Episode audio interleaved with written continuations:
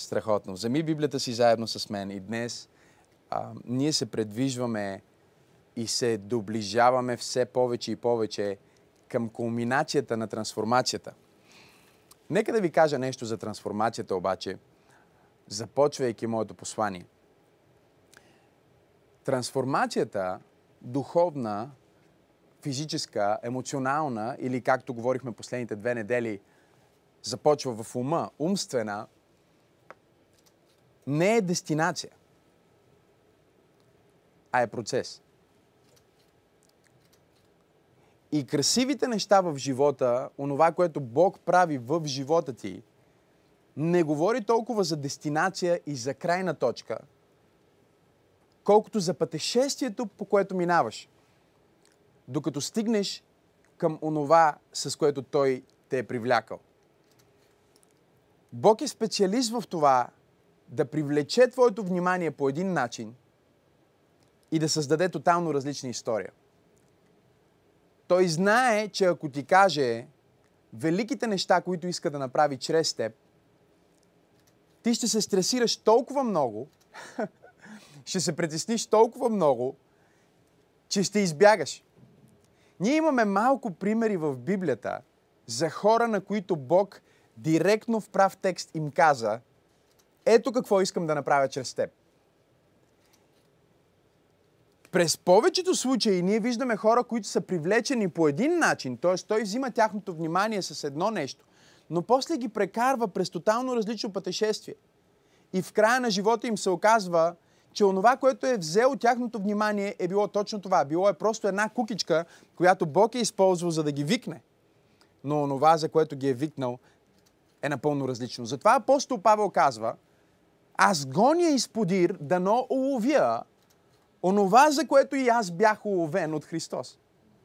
С други думи, той ми хвърли някаква кукичка и ме хвана, но сега те първа разкривам за какво ме е хванал. И в този смисъл ние като вярващи хора сме в една постоянна трансформация. Ще използвам друга дума, която може да е противоречива за някой от вас. Ние сме в една постоянна еволюция на нашето духовно, разли... Е, на нашето духовно развитие. Ако има нещо такова като еволюция, аз мисля, че духовната еволюция е абсолютно точна. Всъщност, ние сме направо тотално пресъздадени в регенерирането. Но Библията ни казва, забележете този основен любим стих, който използваме в поредицата в 2 Коринтияни 3 глава 18 стих, ние всички, които с непокрити лица отразяваме Господната слава, като в овогледало, се преобразяваме в Неговия образ от слава в слава, както от Духа Господен, или другите преводи казват, както Духът на Господа. Това е силно. С други думи, трансформацията за теб не е нещо, което се случва веднъж и приключва. Ние не търсиме края на тази поредица. Ние търсиме как нещата, които Бог говори чрез тези проповеди, да се имплементират толкова дълбоко в нашето ежедневие, че да бъдем в постоянно израстване и в постоянна трансформация, защото Библията не ни казва, че когато вече си с непокрито лице и си погледнал към Бога и си го познал, тогава всичко свършва. Нали? Неговата слава се отразява върху тебе. Не, защото тогава ти би бил като Моисей. Библията ни казва, че славата върху Моисей намаляваше, но славата върху теб трябва да се увеличава. С други думи, той иска да те води от слава в слава. Някои преводи казват от едно ниво на слава към следващо ниво на слава, както духът на Господа. И в последните няколко седмици ние си говорим за стъпките, за процеса на трансформация. И днес аз се намирам в една от моите най-любими позиции. Но нека да ви дам малко, малко, малко предистория на посланието, което ще говоря днес. Минахме през регенериране, което означава, че ти си буквално пресъздаден, ти си ново творение, ти не си старото аз, ти имаш ново аз и това е твоят дух.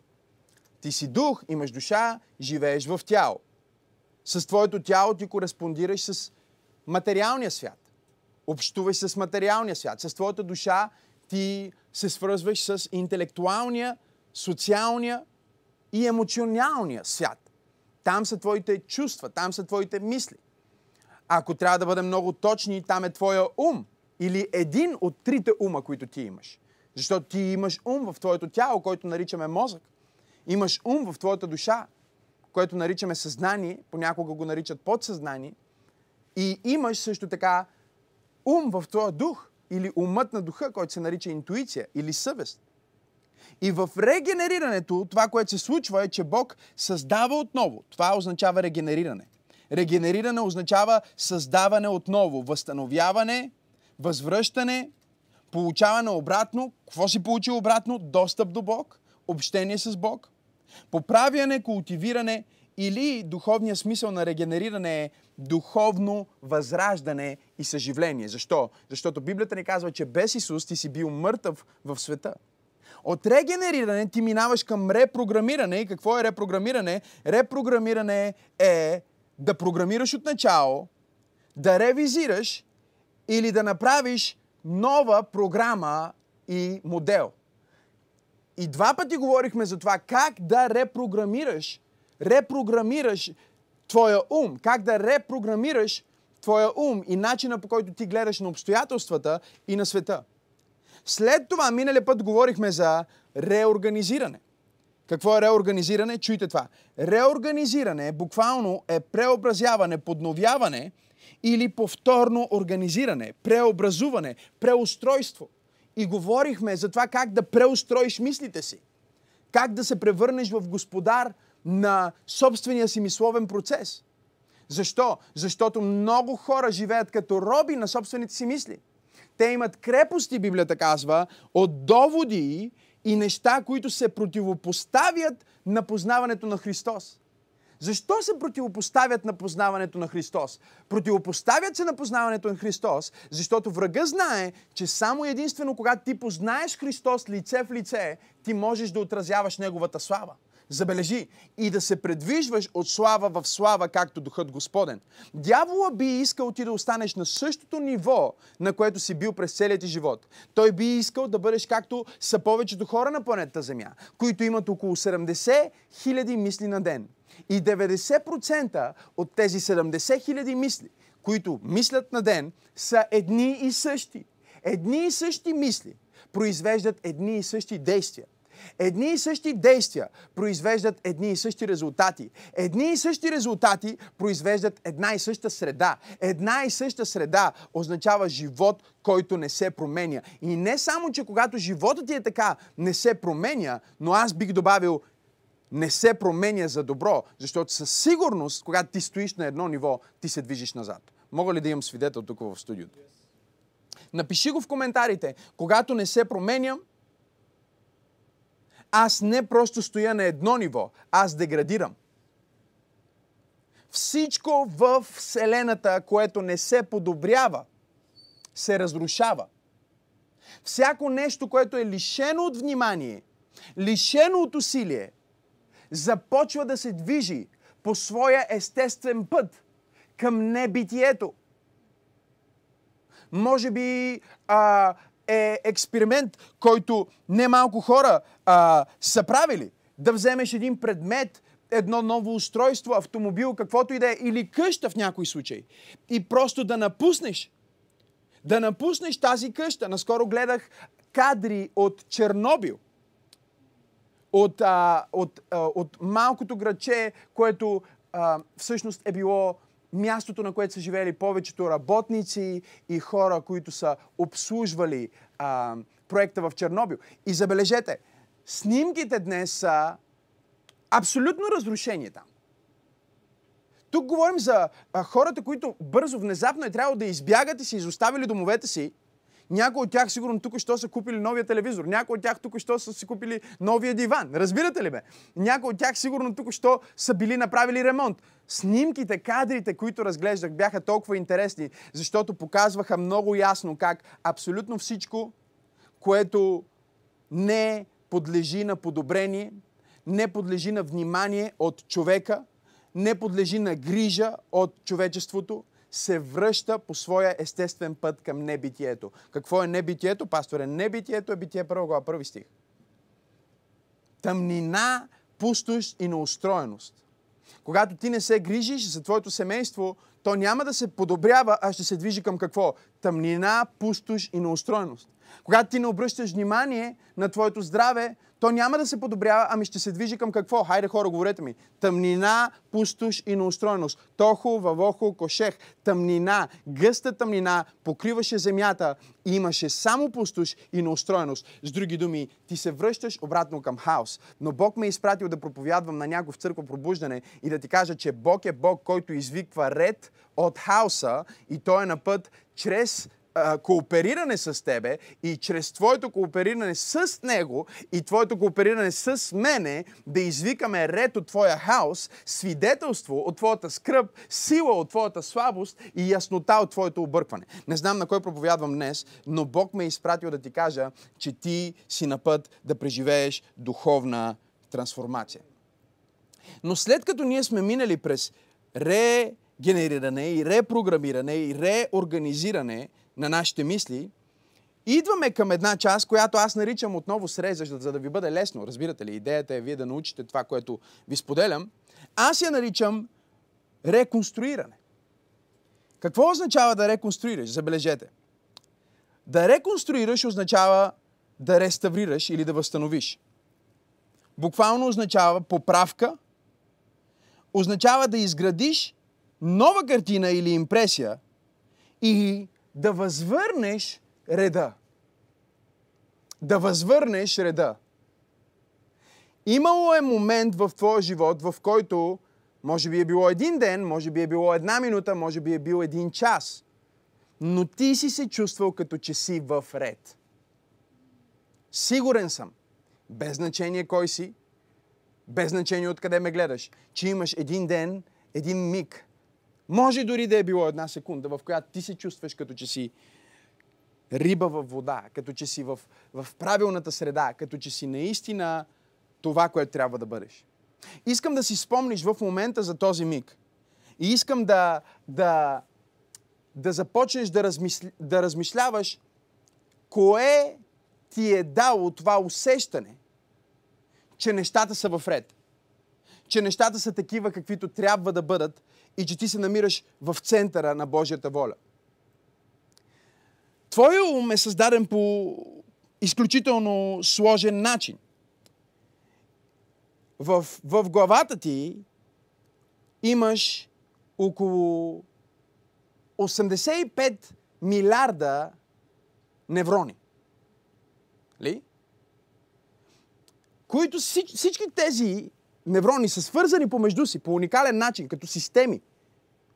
Една такава система горе-долу е сложна колкото един мегаполис. Ако можете да си представите. Това е в, в твоята глава. В твоя мозък. Тези неврони са свързани с едни връзки, представете си ги като, като жици, и в твоя ум, чуйте ме, минават около 100 трилиона такива връзки. Връзки, които са създадени от преживявания, връзки, които са създадени от спомени, връзки, които са създадени от мисли, връзки, които са създадени от емоции, връзки, които са създадени посредством нещата, с които твоя мозък се занимава, с твоите действия, с твоите чувства, с твоите мисли. Говорихме за различните системи и как те кооперират с различните ти части, частите на твоето същество. Просто за да, би, за, да, за да придобиеш една елементарна представа. Има повече връзки в твоята глава, отколкото звезди в нашата галактика. Всеки човек на планетата Земя има повече връзки в главата си, отколкото планети, звезди в нашата галактика. Само помисли за това. Когато аз си помисля само за това и, и, и моментално всичко, което битие и, и, и текста за сътворението казва, ми се утвърждава.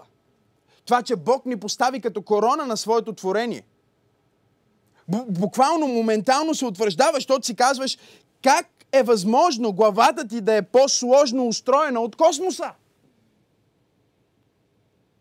И проблема ни, вижте, проблема ни е, че ние като, като хора сме започнали да изследваме тия неща последните 50-100 години.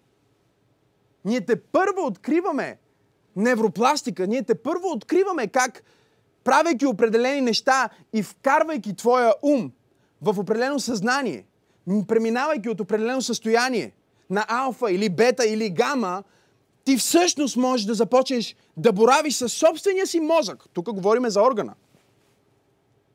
И да създаваш нови връзки. Да създаваш нови интерпретации. Невероятно е, ако започнем да четем. Аз се затрупах последните няколко месеца, подготвяйки тези послания, с всякаква литература и си казвам, аз знам това, което Библията казва за ума, знам това, което а, Бог ме е научил в живота ми за начина на мислене, за майндсет, за, за, за обновяване на ума, но нека да, да, да видя докъде е стигнала науката. И аз съм толкова толкова обогатен и толкова изненадан и толкова вдъхновен от това, което виждам, че се случва в света, как, как а, а, а, психологията, заедно с квантовата физика, заедно с теологията, започват да обрисуват една картина, която показва колко огромна сила и капацитет Бог е вложил в твоя мозък. Бог е вложил в твоя ум. Колко огромна сила и капацитет Бог е вложил в твоята съвест. Защото казахме, че имаш три. И днес ние си говорим за това как да реконструирам живота си. Защото живота на повечето хора е буквално като повторение на един и същи филм. Всеки ден. Те се събуждат горе-долу по едно и също време, стъпват на земята, за, нали, излизат от леглото си и стъпват винаги с един и същи крак, обичайно на едно и също място и по същите стъпки, по които са минали предишния ден, стигат до туалетната, за да си измият зъбите с същата ръка, с която са го правили. Аз започнах преди известно време да си, а, да си почиствам зъбите с лявата ръка, защото прочетох някакво изследване за това как това влияе и създава а, нови връзки и как повишава интелекта. Само защото правиш нещо различно. Но тук идва посланието ми днес към теб. Посланието ми към теб днес е формирано като въпрос. И ето го въпроса ми.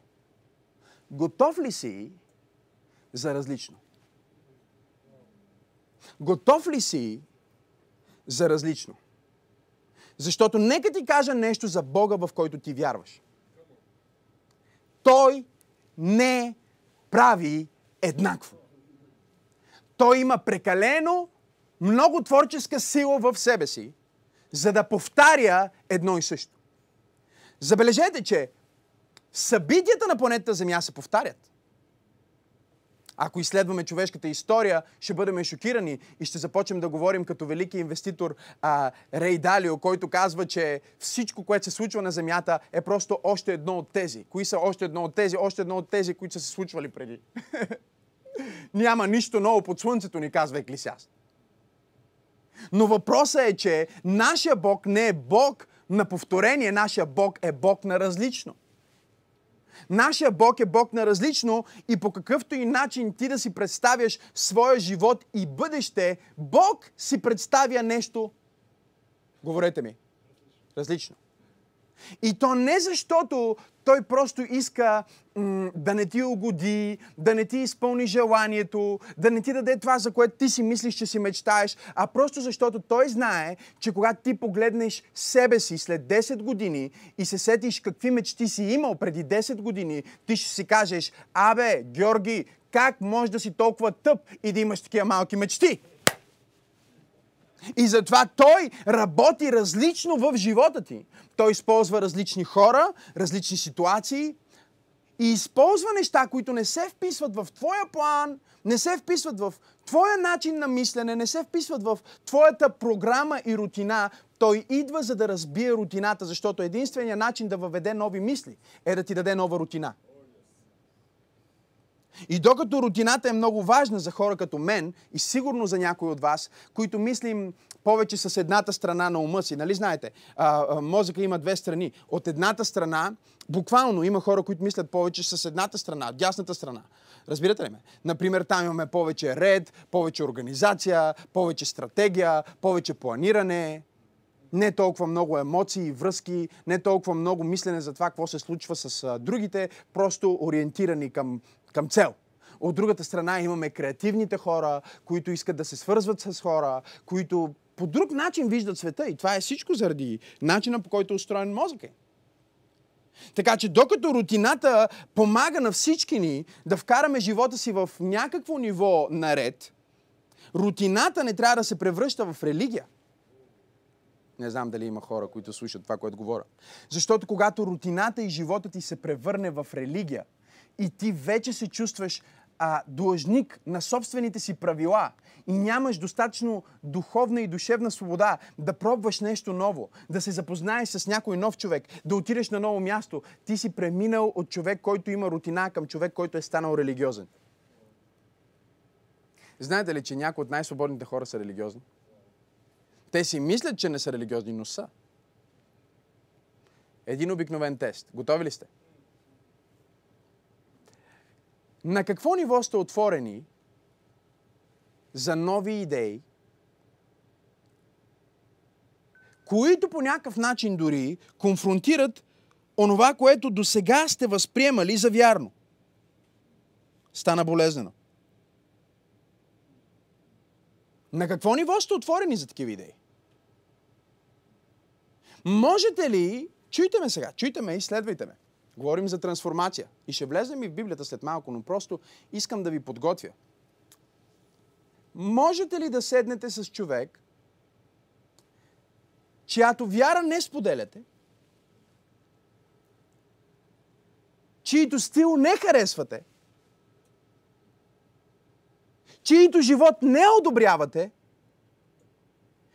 и да изключите всичко, което казахме не до сега, за да проверите дали пък няма нещо, което този човек може да ви допринесе.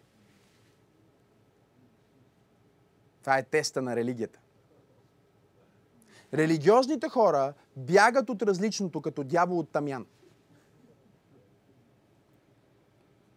Те не харесват различното и те се плашат от различното, защото те не могат да си представят, че може да има нещо отвъд тяхната църква, нещо отвъд тяхното стадо, нещо отвъд а, това, което те са прочели в Библията, това, което те си знаят за правилно, това, което са ги научили. Те искат да си стоят в едни определени кашончета, в едни определени граници, в едни определени лимити и не са отворени да комуникират дори с някой, който е извън техния свят.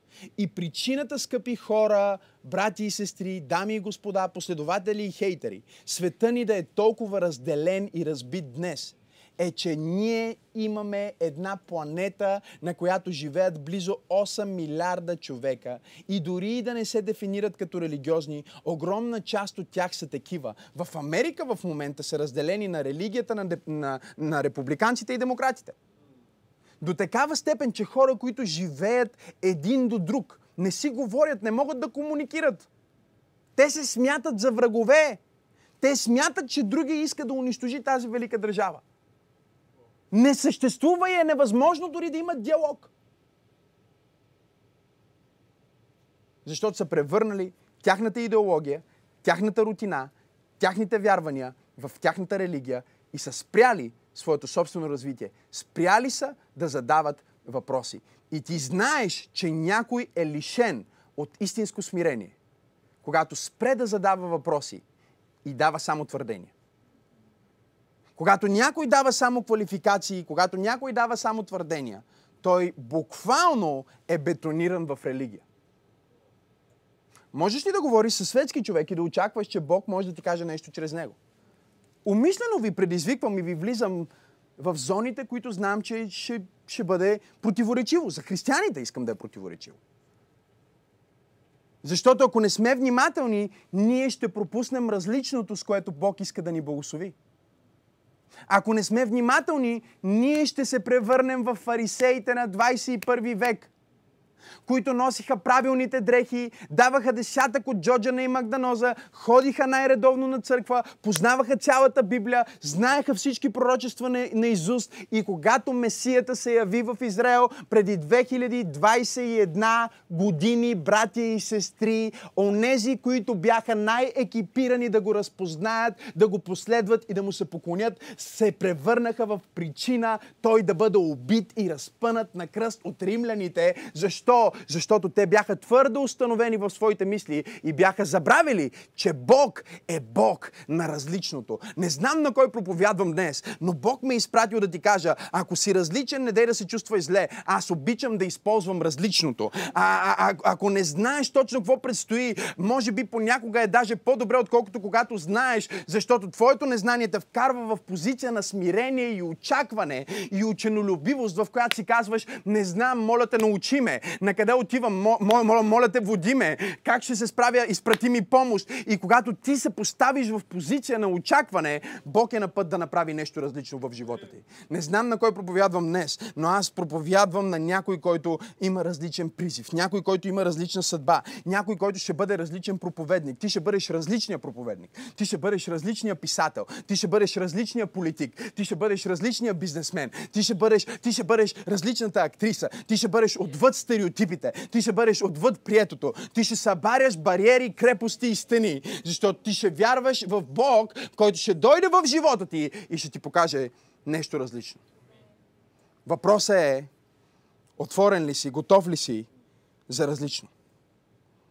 И така ние отваряме нашите Библии заедно на Деяния на апостолите.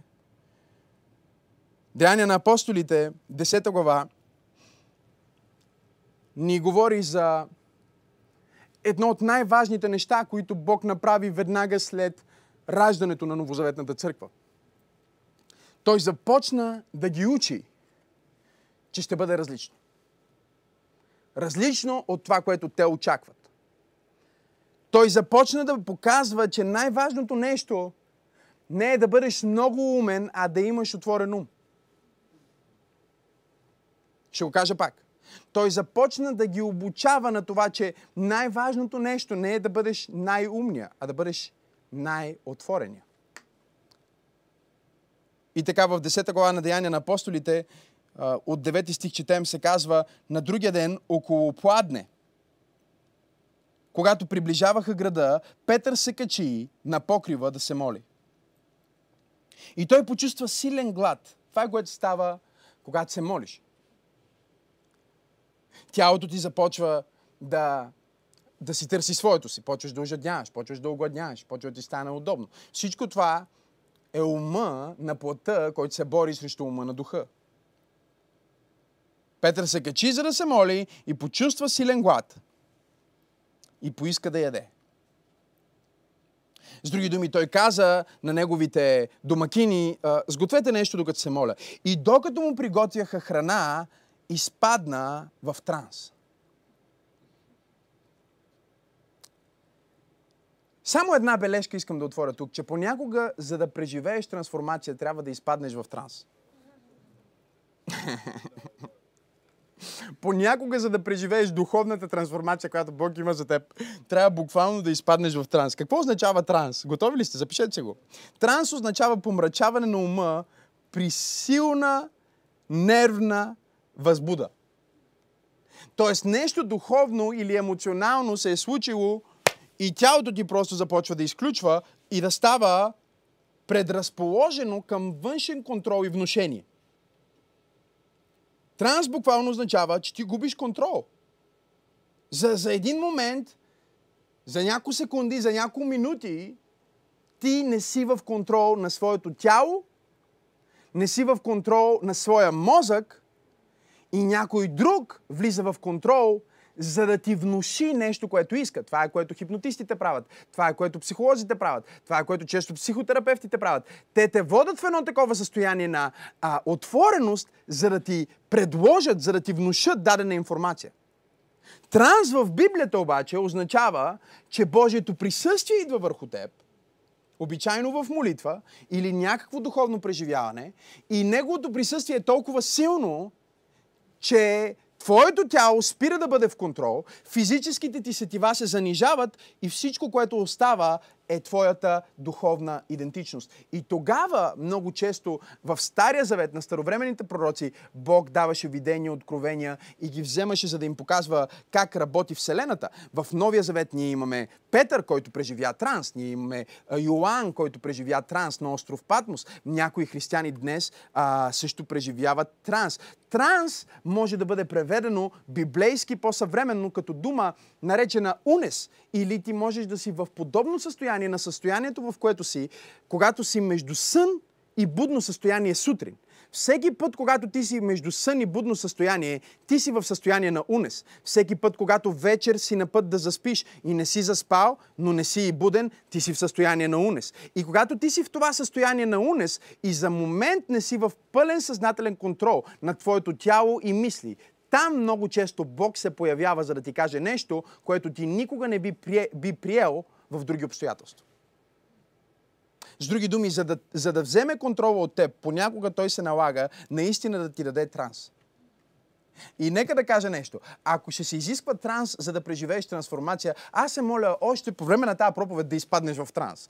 Докато си лягаш тази вечер, да изпаднеш в транс. Когато се събуждаш сутринта, да бъдеш в транс и нека Бог да използва транс видение, за да ти покаже това, което ще направи, защото понякога наистина се изисква радикално духовно преживяване за да се случи радикална промяна в живота на един човек. Добрата новина тук, брати и сестри, е, че Бог ни казва, копнейте за духовното.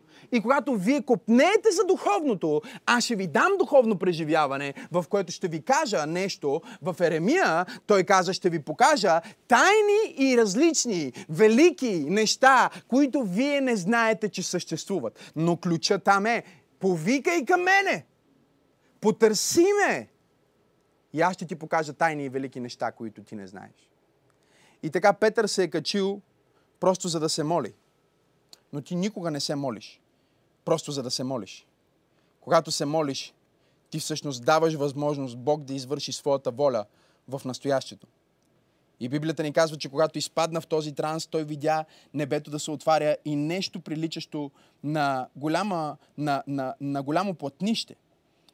Опънато в четирите края. Да се спуска надолу към земята.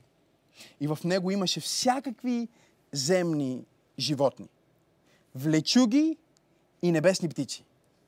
Тогава глас каза на Петър, стани, Петре, заколи и яш.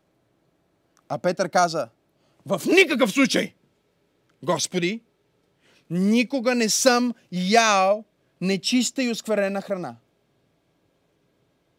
Гласът се обърна към него и каза, не наричай нечисто онова, което Бог е обявил за чисто. Това се случи три пъти, защото от първия път не го прие Петър.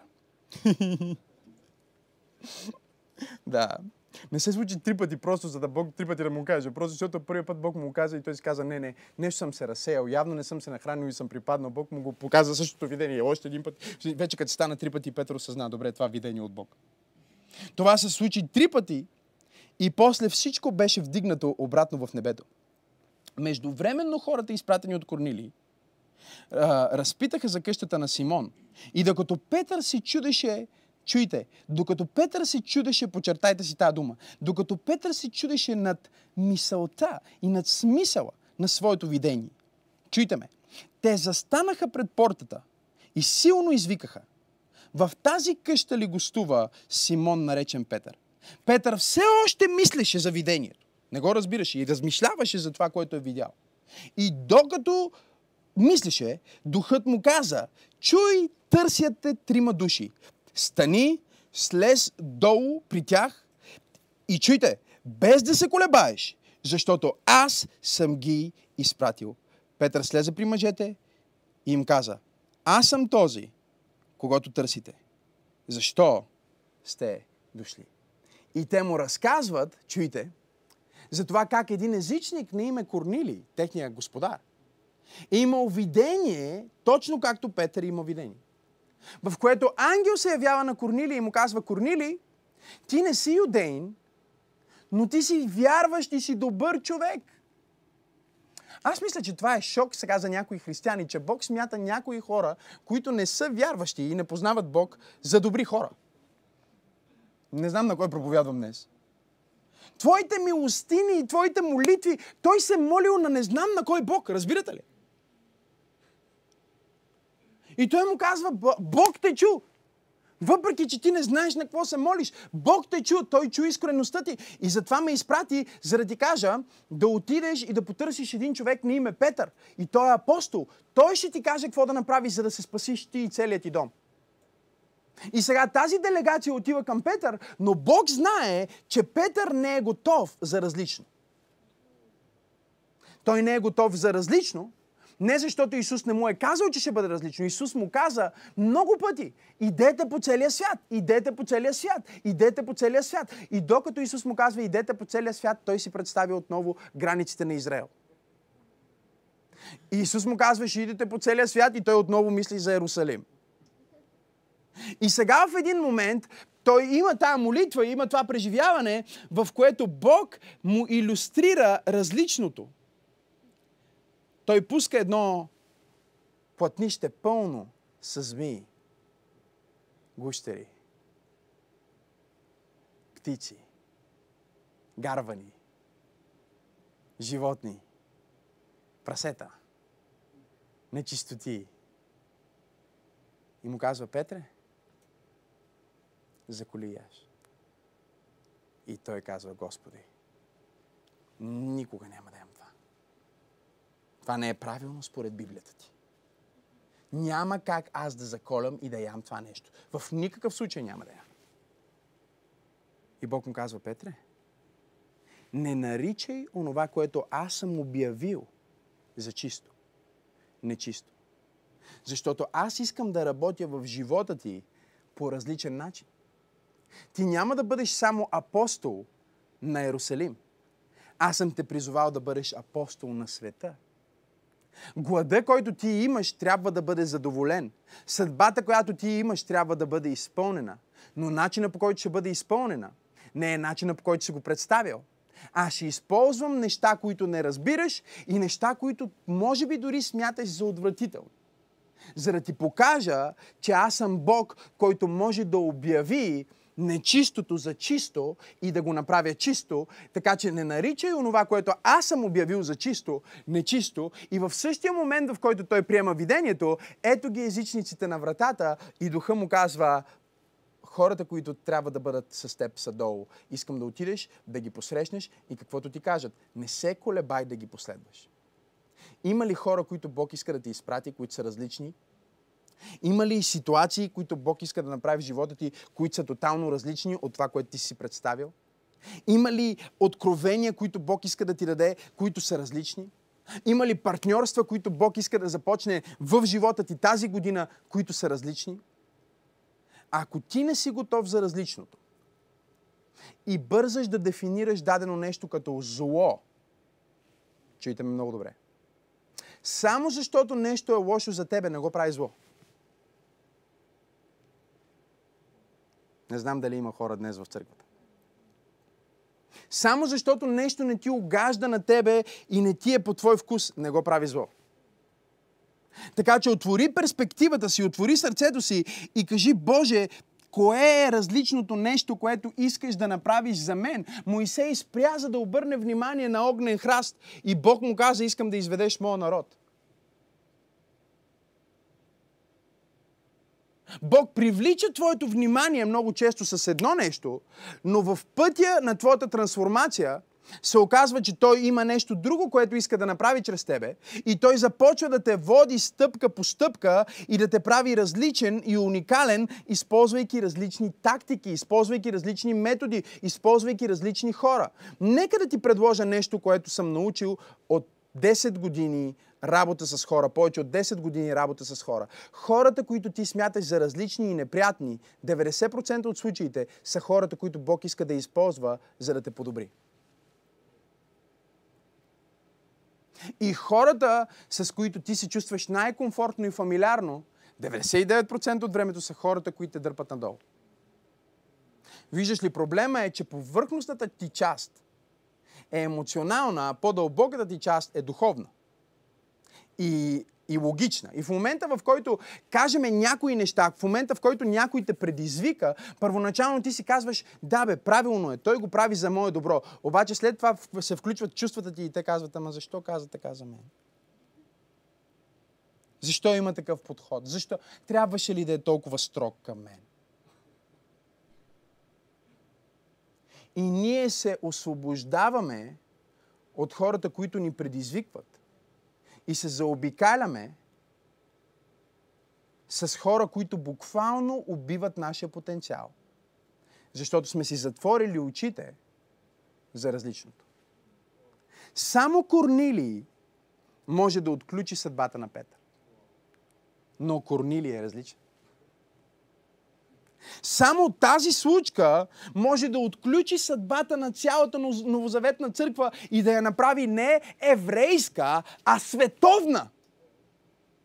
Но за да се случи, служителят трябва да бъде отворен да послужи на някой различен. Говорих с един проповедник и, и той ми казва, бе, видях, видях, видях че общуваш с 100 хора, с 100 човек.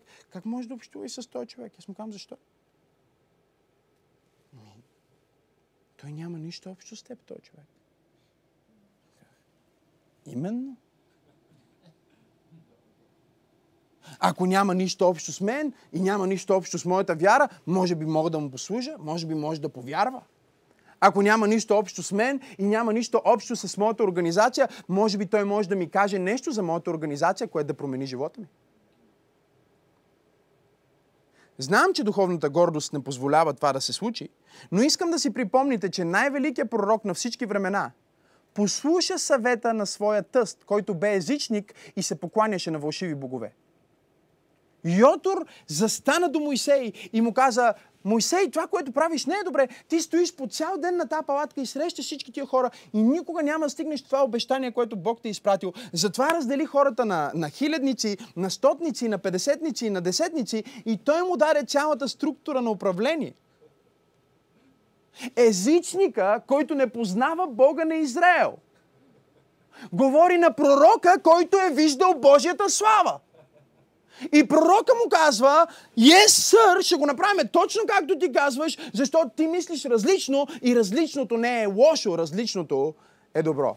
Бог е в различното. Не знам на кой проповядвам днес, но Бог ме е изпратил да ти каже, че Бог е в различното. Може би, когато се събудиш утре, трябва да се молиш по различен начин, на различно място. Може би, когато пътуваш към работа утре, трябва да пътуваш по различен начин, по различен път. Може би, когато говориш с колегите си утре, трябва да се приближиш до този колега, който никога не поздравяваш, онзи, който си мислиш, че е арогантен, който винаги стои на страна и той е човека, с който не трябва да говориш, защото много често това е човека, който Бог изпраща в живота ти, но дявола го рисува като различен, за да бъде отхвърлен, защото ако той е отхвърлен, ти никога няма да изпълниш твоя потенциал. Твоята трансформация, скъпи, е свързана с хора. Хора, които са различни. Някои от най-странните хора в живота ми са били най- най-големите благословения в живота. И аз никога не спирам да уважавам и да се идентифицирам. Дори когато не се съгласявам. И в живота ми съм имал немалка доза страдание заради този човек, с който съм се идентифицирал. Или другия човек, с който съм се асоциирал. Или другия човек, за който съм казал, че ми е повлиял. Защото хората взимат целия му живот и го слагат върху моя живот и казват, щом той го харесва, значи той е същия. Нали? Но аз съм открил, че моята отвореност да, да науча, моят отворен ум, да приема моето отворено сърце, да разговарям дори с хора, които не са същите като мен, е един от най-големите активи, които Бог ми е дал. Така че днес аз те питам, готов ли си за различното? Един ден една група от млади хора вървели вървели си нормално по улицата и към тях се присъединява някакво момче, което го познават. Една част от тях, другата част не го познават. Между тях е една млада дама, която тук що се е преместила в този град. Върват си заедно, говорят си и тя стои с хората, които си познава. И изведнъж идва той, който някой го познава, но тя не го знае кой е. И той идва с огромна усмивка. Здравей! Отива при нея директно. Как си? Как се казваш? Тя си мисли в главата, че той е различен. Той е от различните. Много е странно как директно подхожда към мен. Подава си ръката, бързо, казва си името, Теодора, продължава си. Тя не знае, че нейният съпруг Максим Асенов тук що е среща. Той изглежда различен. За малко да си оплеска съдбата. Сериозно проповядвам ви, тя е тук в студиото и слуша. За малко да си оплеска целия живот. Защото човека, който Бог я изпраща, идва по начин, който тя не разбира. Ба. Благословението, което Бог ти изпраща, 99,9,9,9,9. Абе, знаеш ли какво значи, когато някой каже 99%? Означава всеки път. Така че дори не дай да мислиш за този 1% там, нали? Защото някои тъпи хора винаги мислят, ама има изключение. Не, изключението е правилото, умник. Изключението е правилото.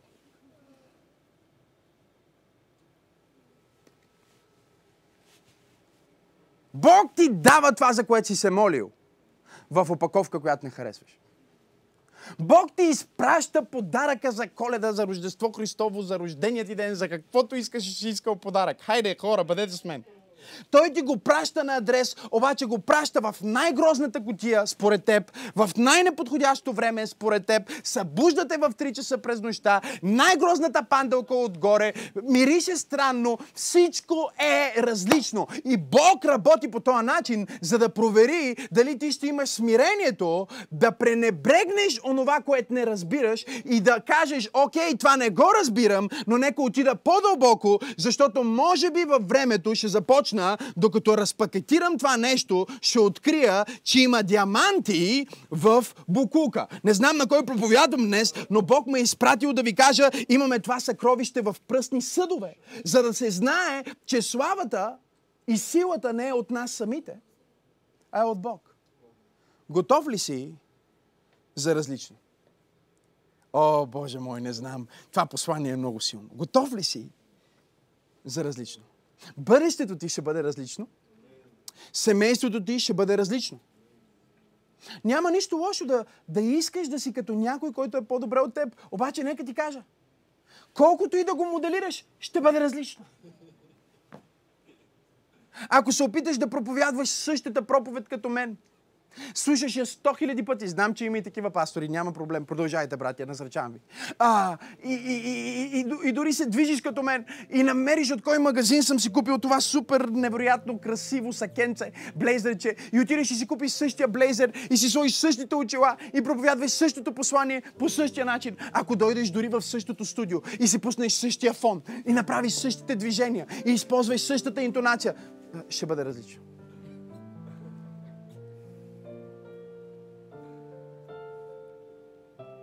Ние сме толкова излъгани от еднакво. И си мислим толкова много, че еднакво е сила, че пропускаме това, което Библията казва, че различно е сила.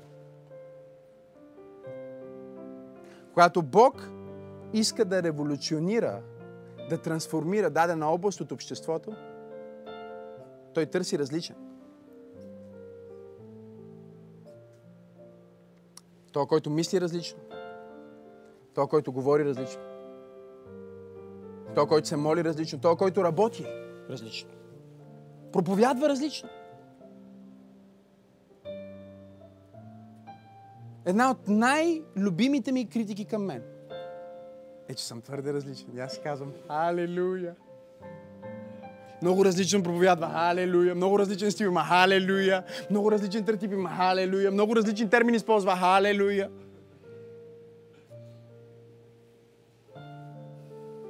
И казва, ама повечето хора. Изкачвах с няколко, с двама ентусиасти, изкачвахме планината, на 3 марта сутринта ходихме да посрещаме изгрева на, камен дел. И станахме в 4 за да си изкачим. И се говорим, говорим, говорим по пътя и вече сме почти там. И един от тях каза, нещо си говорихме и той каза, да, но повечето хора. И аз му казах, нека ти кажа нещо за повечето хора. Вижте всички тези светлинки там долу. Повечето хора не са тук в момента. Повечето хора спът. Яли са храна, която не е полезна за телата им. Дишат въздух, който вреди на дихателните им пътища. Не харесват телата си, не харесват лицата си, не харесват жилищата си, не харесват жените си, със съжаление. Децата си не харесват. Не са доволни от работата си, ходят на работа с нежелание и си тръгват бързо. Повечето хора са бедни, болни и дебели. И аз не искам да бъда като повечето хора.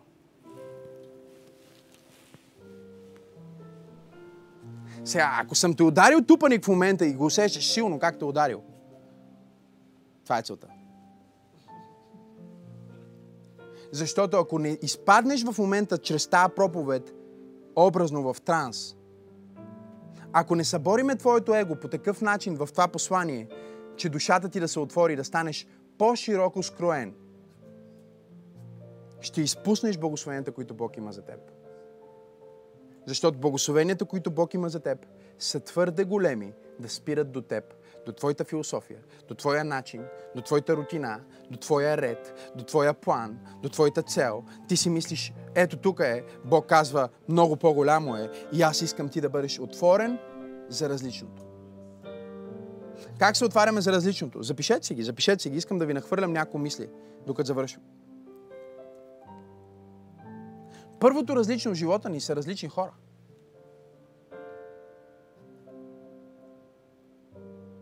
Различни.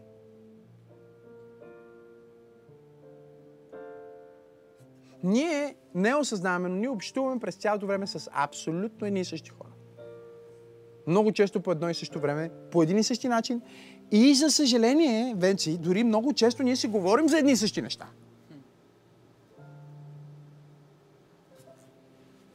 И това въздейства някакси успокоително на много хора. Когато те си отидат обратно при тяхната си среда, между техните си познати и си общуват. Защо? Защото не са разтегнати, не са предизвикани и всичко е познато. Нали? Не можеш да имаш различни резултати, докато си влюбен в познатото.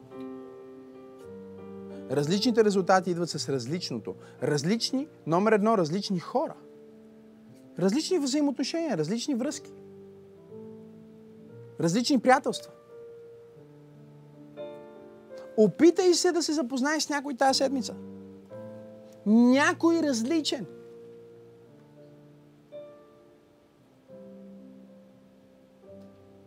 Не знаеш какво ще се случи. Знаете ли какви взаимоотношения имам аз невероятни? Отивам в някакво село, имам приятели там. Които ме уважават. Мисиомани дори. Които ме уважават. Просто защото съм добър човек. Аз съм различен, но те ме уважават, обичат ме. Отивам в махалата, имам хора, които ме обичат. Отивам в Драгалевци, имам хора, които ме обичат. Отивам в Лондон, има хора, които ме обичат. Навсякъде аз има хора, които ме обичат. Различни. Моите събития, моите събрания, когато аз събирам, например, хора в нас за барбекю или някакво време, са най-уникалните събития. Защото влизат в една стая хора, които никога по принцип те не само, не само брашно не мелят, не мелят кайма, нищо не мелят, просто нищо не искат общо да имат. И аз ги слагам в една стая, разбирате ли? Това е една от дарбите. И единия, първо като влезне и види другия и си мисли, Максим, защо го е поканил това? Какво общо има с този човек? Другия си казва, Максим, защо го е поканил това? И след това времето минава, те се запознават и се оказва, че те точно те трябваше да се запознаят и да стават приятели. Различни хора. И тук не говориме да премахнеш всичките ти настоящи връзки. Не! Създай нови. Сега, има връзки, които трябва да премахнеш. Направи си равносметка за всички хора в живота ти, които не хранят ума ти, не хранят душата ти, не допринасят за банката ти. Някой беше казал, ако не ти храни ума и не ти храни сърцето и не ти храни джоба, за какво занимаваш с него? Ами защото ние бяхме с ученици от трети клас толкова много. Ти не разбираш, че този човек отнема мястото на друг, който е по-важен. Не знам на кой проповядвам днес. И само когато ти махнеш някои токсични хора, Бог може да ти изпрати някои различни хора. Не знам дали проповядвам в църквата днес. Различни хора, запишете си, чуйте. Различни визии. Визии за бъдещето. Ама аз не мисля, че това е Божия план за мен. Сега аз, аз, аз не знам дали това е Божия план за мен. Не бе, приеми го като упражнение. Така или иначе, 70 хиляди мисли, 90% от тях са еднакви, нали? Направи си едно упражнение до вечера, докато си лягаш. Мисли за нещо различно. Представи си как, представи си как си на ултара и тя ти казва да. И ако дори не виждаш лицето й, не се притеснявай, просто го визуализирай. Визуализирай се на различно място, визуализирай се в различни взаимоотношения, виж се в различни приятелства, виж се на различни места. Спри да мислиш и да виждаш само миналото в твоето съзнание. Докато ти виждаш само миналото в твоето съзнание, ти си обречен да преживяваш миналото пак и пак и пак. Трябва да видиш бъдещето в твоето съзнание. Уф, това е силно. Нови хора, нови визии. Готови ли сте? Готови ли сте хора?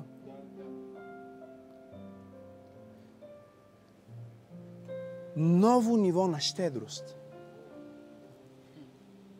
Става различно. Защото ти си различен. Знаеш ли какво става, когато преминеш от това да даваш 10 лева на седмица към това да даваш 100 лева на седмица? Ти си различен. Ти си различен и започваш да привличаш различно. Защото ти си различен в главата ти. Ти си минал някаква граница. Петър беше гладен и вижте, много интересно.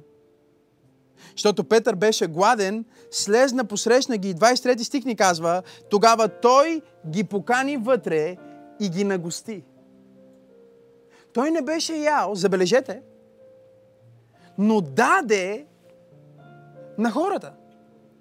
И когато ти се превърнеш в човек на даването, ти се трансформираш. Всеки път, когато даваш, ти се променяш. Всеки път, когато даваш, ти се обогатяваш. Всеки път, когато даваш, ти израстваш. Всеки път, когато даваш, ти се освобождаваш. Освобождаваш. Не можеш да бъдеш свободен без да даваш. Само когато даваш, се освобождаваш. Правихме едно интервю за, за БНТ и сигурно ще го излъчват скоро.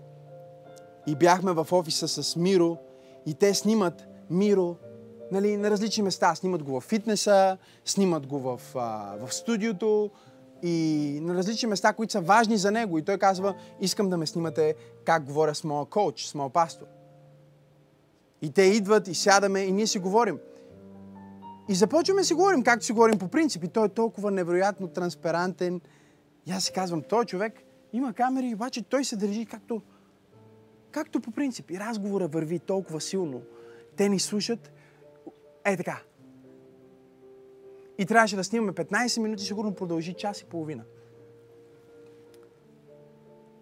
И накрая започна, режисьора накрая започна да ми задава въпроси.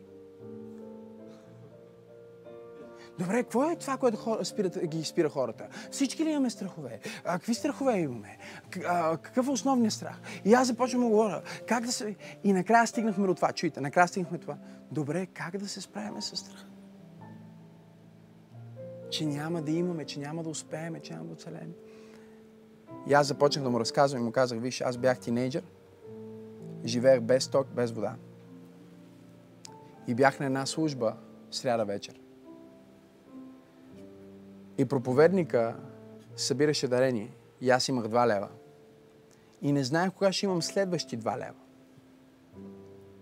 Но нещо вътре в мен ми каза да ги дам. Това беше всичко, което имах и до този ден в живота ми не, нямаше ден в живота ми, в който аз да не си помислях мисъл, която е от рода на Абе, може нещо да стане и на улицата дори да останеш.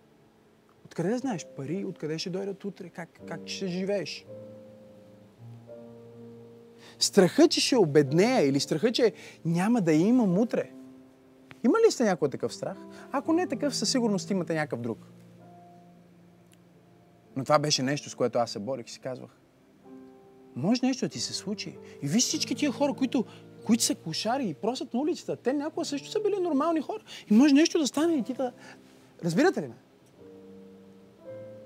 И седа там и съм тинейджър, живея без ток, без вода, имам тия два лева, не знам кога ще имам следващите два лева. Вече съм предопределил за какво са.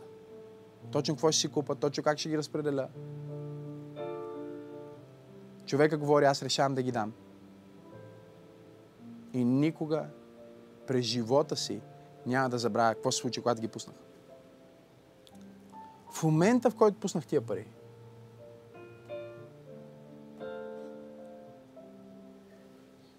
този страх, този дух на страх, моментално си тръгна от живота ми.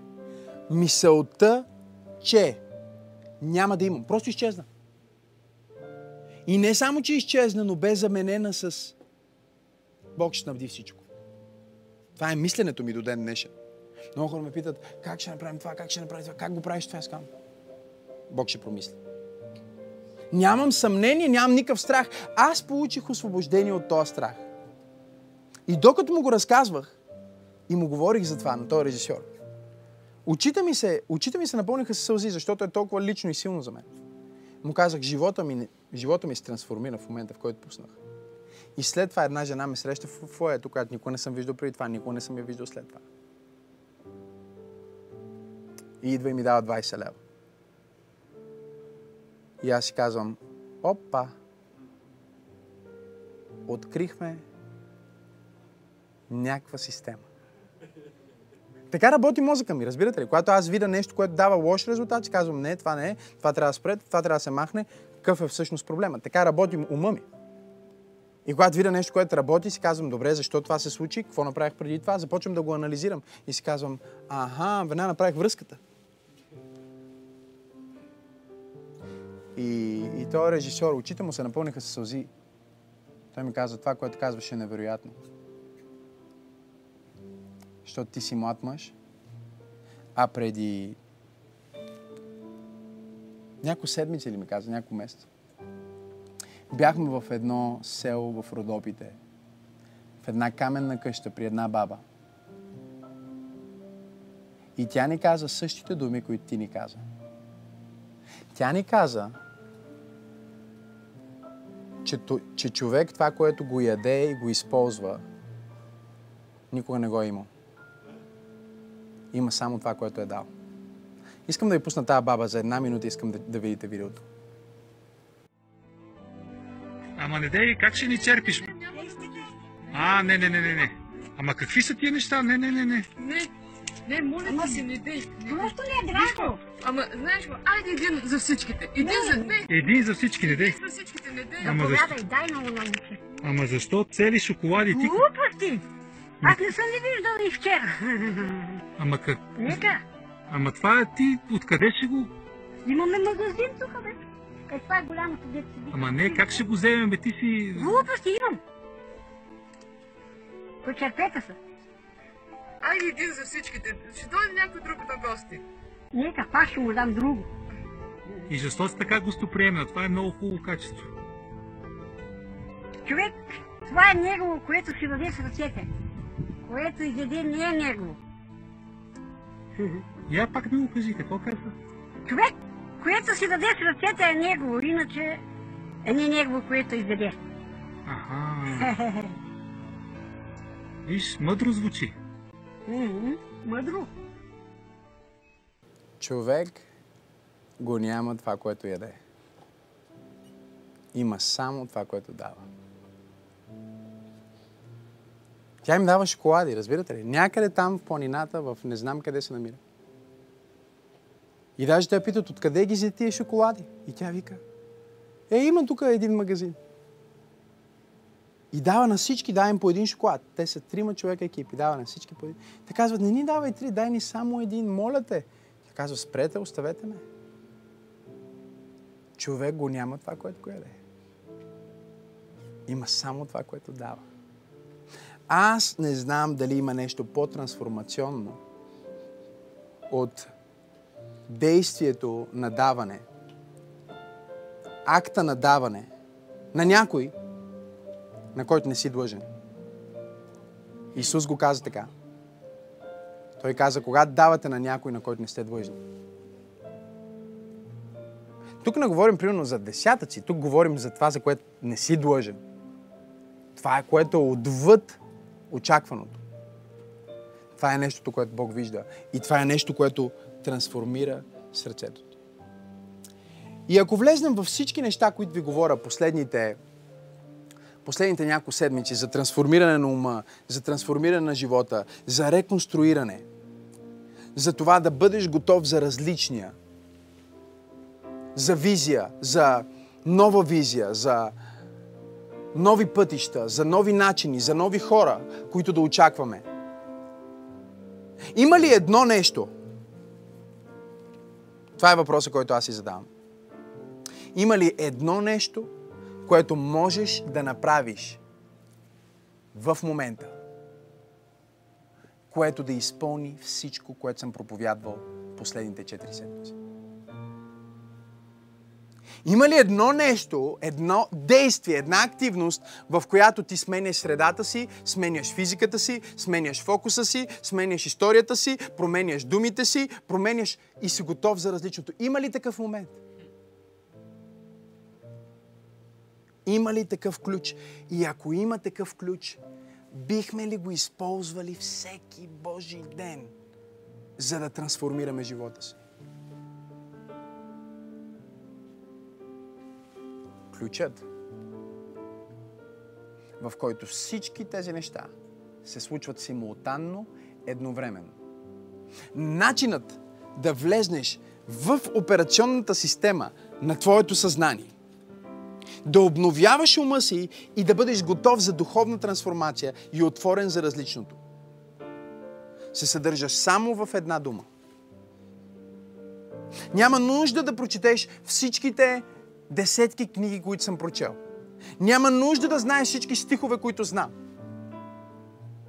Ако изпълниш тази дума, дори няма да има нужда да слушаш всичките послания, които съм проповядвал до сега.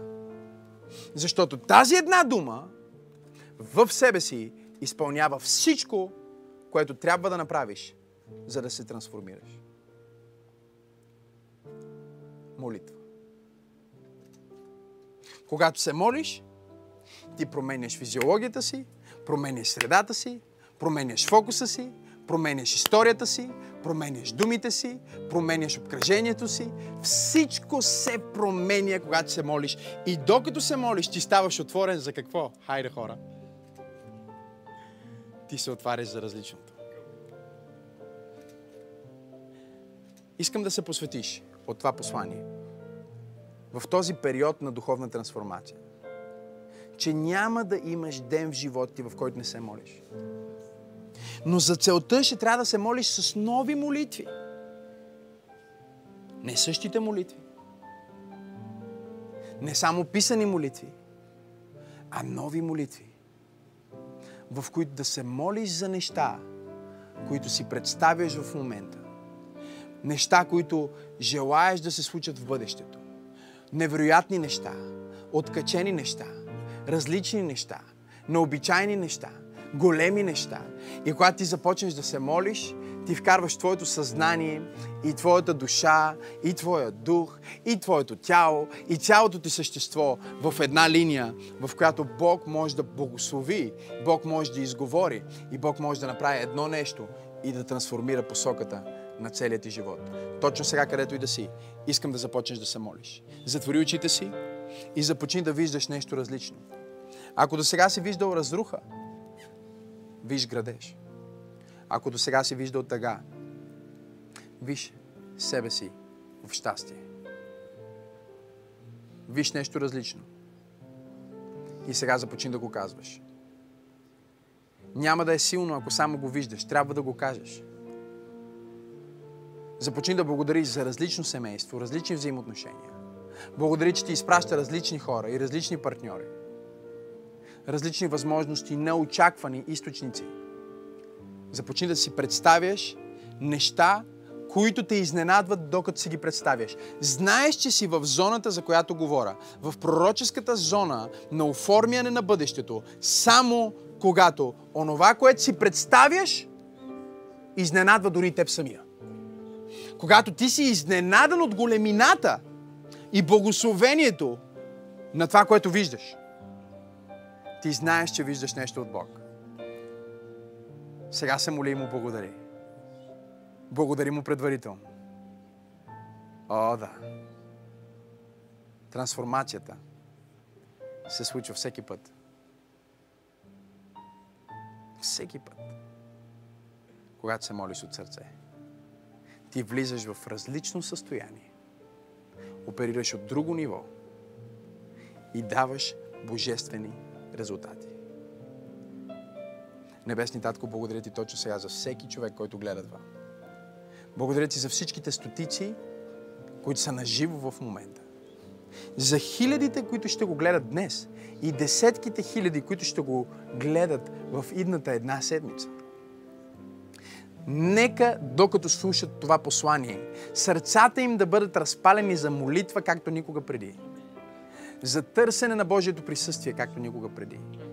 За посвещение и общение с небето, както никога преди. Ние знаем, че ти правиш нещо различно. Необичайно. По-добро. Каквото око не е видяло. Сърце не е чуло. Нито до човешко сърце е дохождало. Онова Бог е подготвил. О, oh, yes.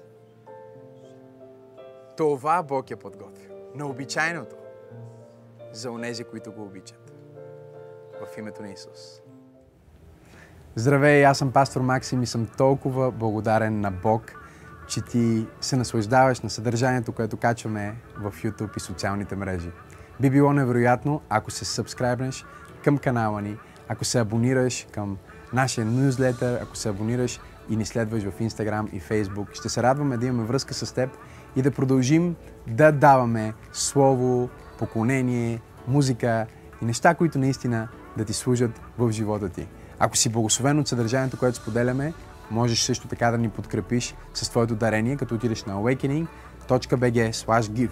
Може да последваш линка в описанието и по този начин заедно ние ще направим разлика в живота на хора, точно като теб. Бъди благословен и ще се видим в следващото послание.